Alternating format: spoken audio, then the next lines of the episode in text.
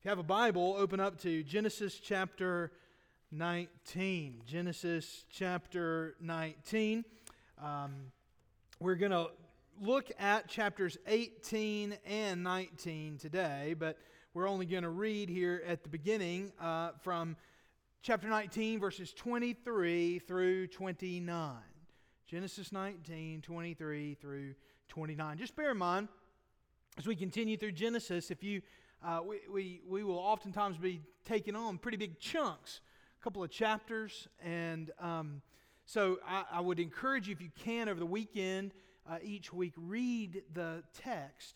That way you've got some familiarity with it as it comes in. But listen, if you didn't this week, that's okay. I think, I think I'll be able to catch you up. I, I hope and pray at least. But you may, hopefully, will be led to go read uh, the text this afternoon if you didn't already. Maybe even again reading it twice. It'd be wonderful. So, uh, Genesis chapter 19, verses 23 through 29. If you're ready, why don't you go ahead and stand with me out of reverence for the reading, the words of our God. Moses writes under the inspiration of the Holy Spirit in such a way that as the words on this page are being read, God Himself is speaking to us. Begin verse 23. The sun had risen on the earth when Lot came to Zoar. And then the Lord rained on Sodom and Gomorrah sulfur and fire from the Lord out of heaven. And he overthrew those cities and all the valley and all the inhabitants of the cities and what grew on the ground. But Lot's wife, behind him, she looked back she became a pillar of salt. And Abraham went early in the morning to the place where he had stood before the Lord. And he looked down toward Sodom and Gomorrah and toward all the land of the valley, and he looked, and behold, the smoke of the land went up like the smoke of a furnace. So it was that when God destroyed the cities of the valley, God remembered Abraham and sent Lot out of the midst of the overthrow when he overthrew the cities in which Lot had lived. Let's pray. O oh Lord our God, we pray that you would show to us and let us respond to the fact today that you are a God of judgment and mercy. It's in Jesus' name we pray. Amen. You may be seated. There are some, and you've met them, and you've probably even heard them preach who want to present God as an always gloomy God. And I've counseled folks and spent time with folks who just can't seem to shake the idea. It's how they grew up, it's what they were taught about God, that they just can't seem to shake the idea that God is always angry, that God is always looking for us to mess up, that God is always seeking to be vengeful. They can't shake the idea out of their heart that God is against them. There are those who present God always at Sinai, always covered in gloom, always with laws, always displeased with everyone. And yet, there are also those who present God as a fun uncle in the sky. As Michael Scott said, nobody ever rebelled against a fun uncle. And so, there are people who treat God all the time like he's just the big man upstairs always pleased no matter what we do. He's indifferent to sin. They, they, they preach constantly what Dietrich Bonhoeffer called cheap grace. And yet, Scripture presents a different picture. Scripture presents a different picture from those who are so frustrated with the fun uncle camp that they always want to present God purely as a God of wrath. And, and then there are the Bible paints a different picture than those who are in the fun uncle camp, who are so frustrated with those who present God always as stern and sour and impossible to approach. And so they go so far the other direction. The Bible points us in another direction. The Bible shows us that the God who has revealed himself in the pages of Scripture is a God of judgment and mercy. Both are true of the Lord grace is not grace. Mercy is not mercy. unless we see it against the backdrop of God's wrath. And indeed, God is angry with sin. I, I, would be remiss. You should fire me if I stood here and told you that God was okay with sin. I, I really mean that with all my heart. If, if that's ever the case, you should have an emergency deacons meeting afterward. Take care of business. Vote next week. I don't know if that's what the Constitution says. Whatever it takes. Jim, fire me if okay. I have not read that part of the Constitution very much. How to fire the pastor. I, I skip over it. Judgment and mercy here in this passage are juxtaposed in staggering relief. See the sweet winds of God's grace and the literal fiery judgment of God's wrath on the pages of this text. And you can't understand one without the other. You can't understand one without the other. God hates sin. God loves you enough to save you out of it. And He does it Himself by His grace and for His glory. I want to show you this morning the way that these two realities should impact you as the people of God. Just, just these two truths that God is a just God and God is a merciful God. This, this story that reflects these realities about who God is ought to shape us as a people. As Moses wrote this text, the Bible tells us not only was he trying to shape God's people in the Old Testament, but he's also trying to shape believers today. They weren't written just for the original hearers, the Bible tells us, but for us, on whom the end of the ages has come. I want to show you the way these two realities should impact you this morning, the way we should be shaped by these truths. I'm going to show you three truths today from this text that I believe are going to help you better reflect our just and compassionate God. The three truths I think will help you better reflect in your own personal life and all of us as a church. We will better reflect our just and merciful God if we take these truths to heart. Here's the first this morning. First point God's grace should make us gracious. God's grace should make us gracious. And the Lord appeared to him, to Abraham, by the oaks of Mamre, as he sat at the door of his tent in the heat of the day. Chapter 18, verse 1. The Lord appears to Abraham in what really, for many of us, is a strange scene. And for some that I've talked to over the years about this passage, it's troubling.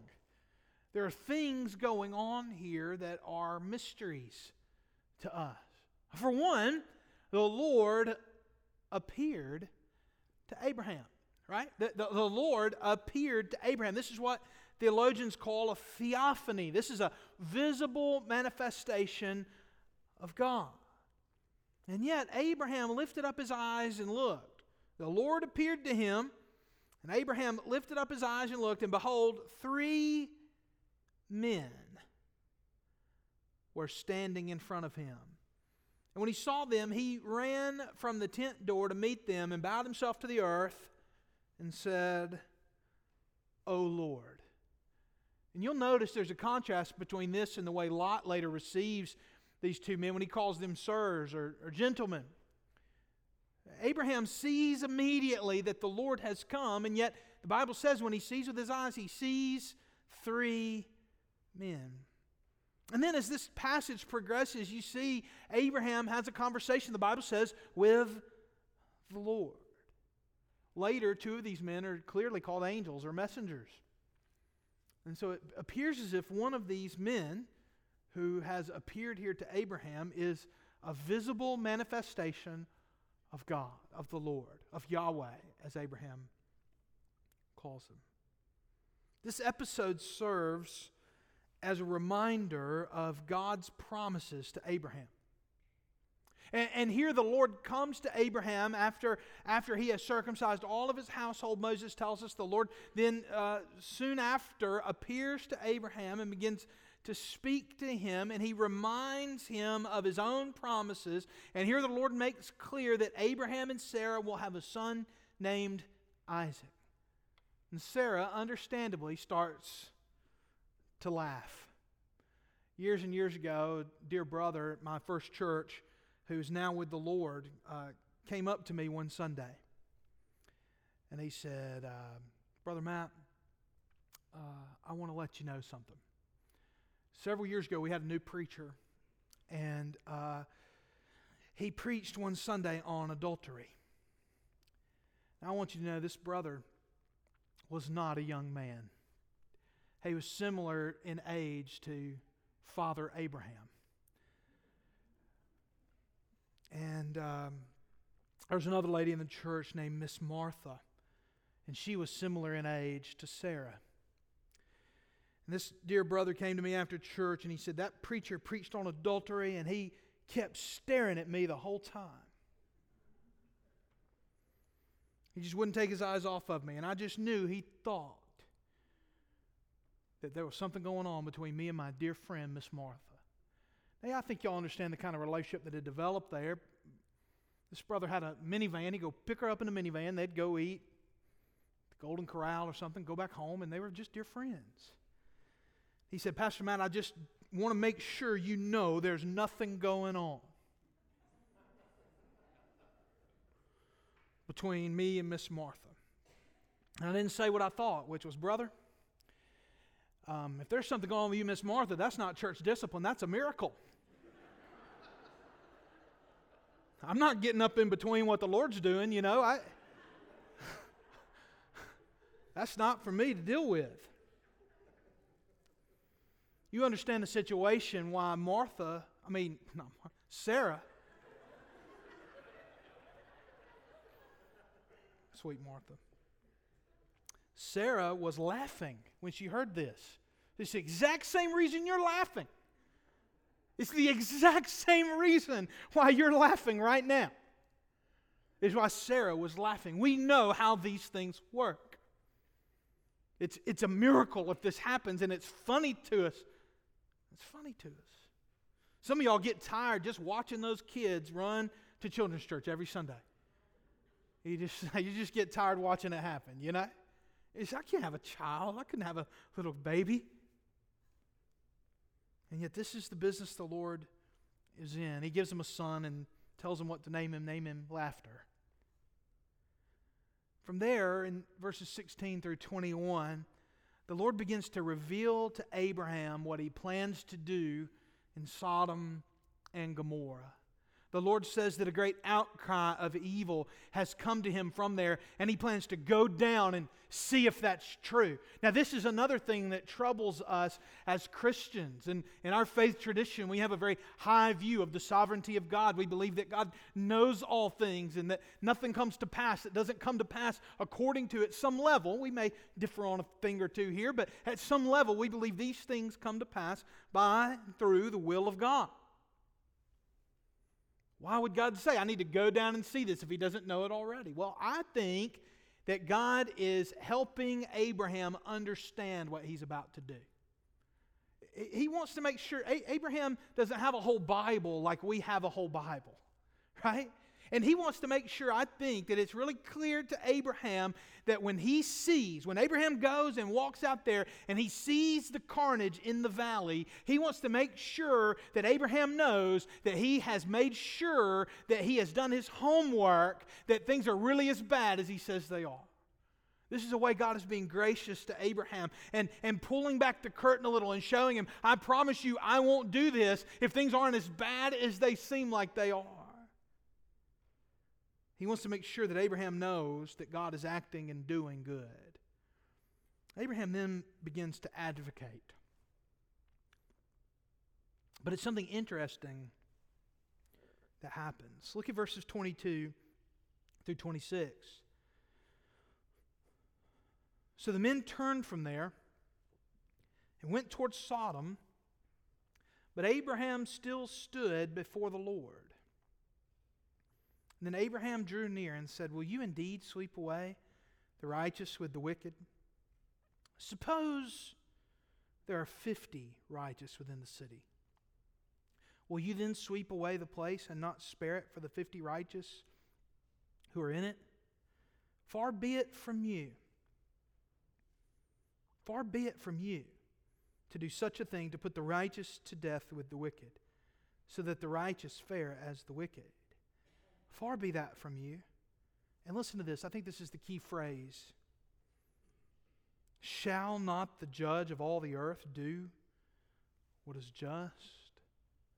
Abraham is reminding God of God's own character. And as you probably know, the story goes Abraham continually sort of says, What about for 45? What about 30, 20, 10? Would you not spare it? Do, do you see what Abraham is doing? Do you see the way this passage is unfolding? Abraham is being reminded, even though he doesn't deserve it, that God has been gracious to him. Abraham and Sarah both, multiple times, have, have fallen short of God's calling. Wouldn't you agree? They, have they've, they've tried to take matters into their own hands. They've tried to help the Lord out. Abraham has, has sinned in different ways, and yet God is still keeping his promises to Abraham. And he's come to him and revealed himself to him and reminded him that within a year he'll have a son, a son that they'll name Isaac. And after Abraham was reminded of God's grace to him, he wanted to make sure that others received grace as well. I find it interesting that though Abraham is saying to God, Oh God, won't you spare the righteous? He doesn't just stop. He doesn't say, Won't you rescue the righteous before your judgment? He says, Won't you spare the city on behalf of the righteous? He's revealing a gracious heart.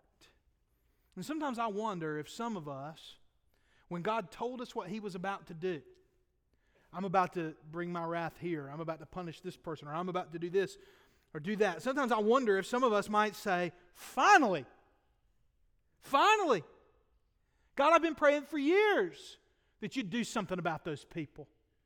God, God, I've been praying for years that you would wipe out that kind of person. Finally, some of us might say, God's going to finally do what I've been wanting Him to do.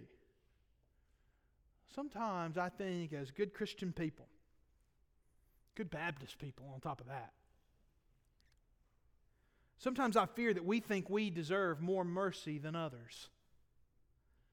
Uh, so, so, sometimes I, I think that we've cozied up to the idea of mercy so much that we forget it's mercy that we think it's something we've earned. Some of you have been walking with Jesus for so long that the one thing I fear for you is that you have forgotten how radical grace truly is. But shouldn't our attitude be that because God has given us such grace, that we are gracious as well? Christian, God's grace must make you gracious. It must lead you to have love and care for those who you don't like, who don't you don't think deserve your love, who you don't think deserve grace. Because you must remember that when we start to think that the only people who get grace are people who deserve grace, it ceases to be grace. Second of all, we've got to take sin seriously. Take sin seriously. God's grace should make us gracious, but second of all, we have to take sin seriously. We begin to see this episode change from these men speaking to Abraham to, to these men going and speaking to Sodom. And they get there, I mean, to Lot in Sodom. And they get there to Sodom in chapter 19. They come to him in the evening, Lot sitting in the gate. He rises to meet them, he's kind to them. He insists that he be able to show them hospitality, much like Abraham did. So they have a feast and they eat. And before it's time to go to bed, something strange begins to happen. The Bible says that the men of Sodom, both young and old, all the people to the last man, surrounded the house. As we start to see this picture of the sinfulness of Sodom, and as we begin to move through this text, we start to learn about how seriously God takes sin, and we ought to take sin seriously also. Moses is going to great lengths to show you what God showed Abraham, which is that he was going down to see if this outcry was so necessary. God, Moses wants to make sure as he writes this that you see the severity of the sin before you see the severity of the punishment. And I think we see in this text some lessons about sin. One, sin spreads. Sin spreads. We, we're thinking a lot about viruses right now and things being contagious. And I want you to know sin is contagious. These men are, are surrounding the house and they want to do things that are impolite to talk about in church to these men. They want to drag them out and mistreat them in severe and twisted ways. And yet, you see the way that sin has seeped into even Lot's heart when Lot says, Don't do that to these men. Instead, got two daughters here. Let me, let me give you these daughters. I think this is a picture of the way that Lot has degraded in his time in the valley, in his time in Sodom. The way, while Lot's been in Sodom, I think Sodom is starting to kind of get inside Lot's heart. Sin has spread. And then as this passage progresses, Lot doesn't even get the total picture. They, they begin to tell him, we're going to destroy this place, and this is what you need to do. You need to go, you need to go tell your uh, sons-in-law, and they think he's joking, and then they say, you need to hurry, and then the next morning Lot gets up and it's time to leave, and they have to rush him out, and he lingers again, and they have to actually carry him out of the city. Sin spreads. And the more comfortable we get around sin, the more likely we are commit it. Be careful.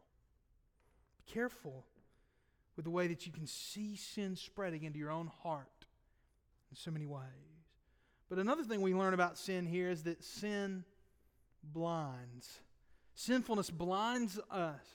Lot's family, as I mentioned, thinks he's joking when he warns them because this is how things have always been and always will be. There is no judgment coming. And then again, Lot, you, you, you'll, you'll remember Lot lingers when he should be fleeing. And then even when they do obey and they're headed to Zoar to be kept safe, what happens? Lot's wife disobeys. They say, Don't linger in the plain. Hurry and get where you're going. Don't wait behind. Don't turn around. So often I think that we think that Lot's wife turned around, just they're walking together she turns and looks, and God zaps her into a pillar of salt. But no, I, I don't think that's exactly what's happening. I think the, te- the better way to make sense of the text is that Lot's wife was lingering behind. She was behind him. In other words, her heart was still back in Sodom. And she turns to look to see what's happening, not, not out of some sort of morbid curiosity necessarily, but I think it makes better sense in the flow of the text and the way that they were warned that she stayed back too long and was caught up in the fire and destruction of Sodom. She became a pillar of salt through the destruction that came on the place. She's doing the opposite of what they're told. And so she too was swept up in the wrath of the city, along with other members of Lot's family. Why? Because sin blinds. Your sin will blind you, it will numb you, it will dull you to the realities of who God is and what God has done. Be careful. Be careful. You need the scriptures to open your heart to see your own sinfulness. I think the last lesson we learn here about sin and what sin is is that sin is an affront to God. God hates sin. If you see nothing else, when you see fire and brimstone raining from the sky in this passage. If nothing else, let it be a reminder every time you think about Sodom and Gomorrah, let it be a reminder that God hates sin. Sin is an affront to God. And every time you think about the wrath of God in the pages of the Bible, I want you to ask the Lord to give you a hatred for your own sin that's similar to the hatred that He has for sin. We're so worried about hating everybody else's sins. I want us to get angry at our own sin. Be reminded today, my friends, of the judgment of God. God hates sin, and this is a picture, a gracious picture of the wrath that is to come in the future for sin if we do not turn from it, if we do not turn to God in grace through faith. And that leads us to our last point this morning. And it's this I want you to marvel at the mercy of God. I want you to marvel at the mercy of God. When we think about Sodom and Gomorrah, we think about judgment. And yet, I want you to see the way that God is glorified in this passage by in just stark relief and just this beautiful juxtaposition with a backdrop of fire raining down on sin. I want you to see the sweetness of God's mercy and marvel at it in the midst of this. Do you see it? Chapter 19, verses 15 and 16. As morning dawned, the angels urged Lot, saying, Up, take your wife and your two daughters who are here, lest you be swept away in the punishment of the city. But he lingered. Lot did. So the men seized him and his wife and his two daughters by the hand, the Lord being merciful to him. And they brought him out and set him outside the city. And listen to how this story closes. And Abraham, verse 27, went early in the morning to the place where he had stood before the Lord. And he looked down toward Sodom and Gomorrah and toward all the land of the valley, and he looked, and behold, the smoke of the land went up like the smoke of a furnace. And so it was that when God destroyed the cities of the valley, God remembered Abraham and sent Lot out of the midst of the overthrow when he overthrew the cities in which Lot had lived. As I mentioned earlier, I think sometimes we can get so accustomed to mercy and grace that we think it's something we deserve. And then there's another side of us then that we get so used to grace and grace becomes so commonplace to us that we think it's just all that anyone ever receives from God. And yet, then we look at a passage like this and it bothers us to our core. We wince and we cringe and we think to ourselves, I wonder how God could do that. And I understand that. I want you to feel the severity of this. I, I, I, want you to feel how, how miserable this thought of God's hatred of sin is and how miserable of a thought God's wrath is in so many ways. But I want you, as you see that, as you smell the sulfur in the valley of Sodom and Gomorrah, I want you to be reminded that the real miracle here is that God is merciful to anyone. Every single one of us deserves to be swept up like Sodom and Gomorrah. I think you could even argue that Lot deserved to be swept up. But God spared him, the Bible says in verse 29, because he remembered Abraham and spared Lot on his behalf. As you come from Sodom and Gomorrah this morning, as you come out of this valley that's so near to where God is working in the life of Abraham. What I want you to do is marvel at the mercy of God. I want you to be amazed that God would be gracious to sinners.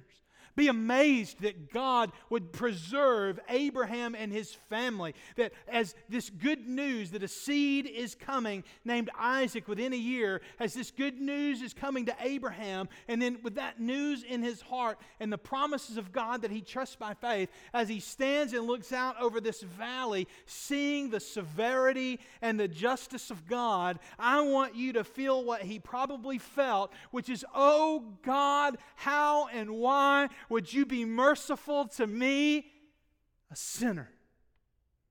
Because God was bringing that Isaac into the world in order that he might bring Jacob into the world, in order that he might bring Judah into the world, in order that decades and decades and centuries, centuries later, he might bring a little girl named Mary into the world. And from the womb of that Mary, he might bring Jesus of Nazareth into the world. The Son of God, who bore the wrath that makes Sodom and Gomorrah shrink in comparison as Christ drank to the dregs the cup of the wrath of God on your behalf, that which you deserved, that which I deserved, that which Abraham deserved, that which Lot deserved, that which all of us deserved. Jesus Christ took the wrath of God so that we might become sons of God through him. So we might be brought into his family, so that we might be grafted into the olive tree, so that we might be monuments, the Bible says, for eternity and eternity and eternity, for years and years and years, world without end, so that we might be monuments of the marvelous mercy of a loving God. God Himself sent His Son into the world to save you a sinner, fully deserving, just like me, of the wrath of God. He himself took the punishment that we deserve. My brothers, my sisters, today my prayer is that you will be awestruck by the mercy and grace and love of the great God whom we call Father. Worship Him for His grace today. I hope and pray you'll respond to the Lord. So some of you may not be believers and you may be petrified as you've realized today by the quickening of the Holy Spirit that you are a sinner in need of a Savior. My hope and my prayer today is that by faith and by God's grace, today you'll no longer be fearful as one who lives in Sodom, but that you'll be hopeful and feel the love of God as one who has joined his family. Second of all, you may be a believer and you may say, Pastor, I just need some time to reflect on these things. You take a few moments to reflect and draw nearer to the Lord today. And finally, you may be looking for a church home. I'd love to talk to you today about what it means for you to be a member here at First Baptist Church. You take this time now to reflect, and if you need to talk to me, you catch me when the service is over. Let's pray together. Oh Lord our God, we thank you for Jesus. We thank you for his gospel. And God, we thank you for the opportunity we have today to know you not only as a God who is the judge of the world, but Lord, we have the privilege of knowing you as the God who is our Father through Jesus Christ. And God, I pray that we will be reminded of that today or that there might be some who join your family for the first time. It's in Jesus' name we pray. Amen.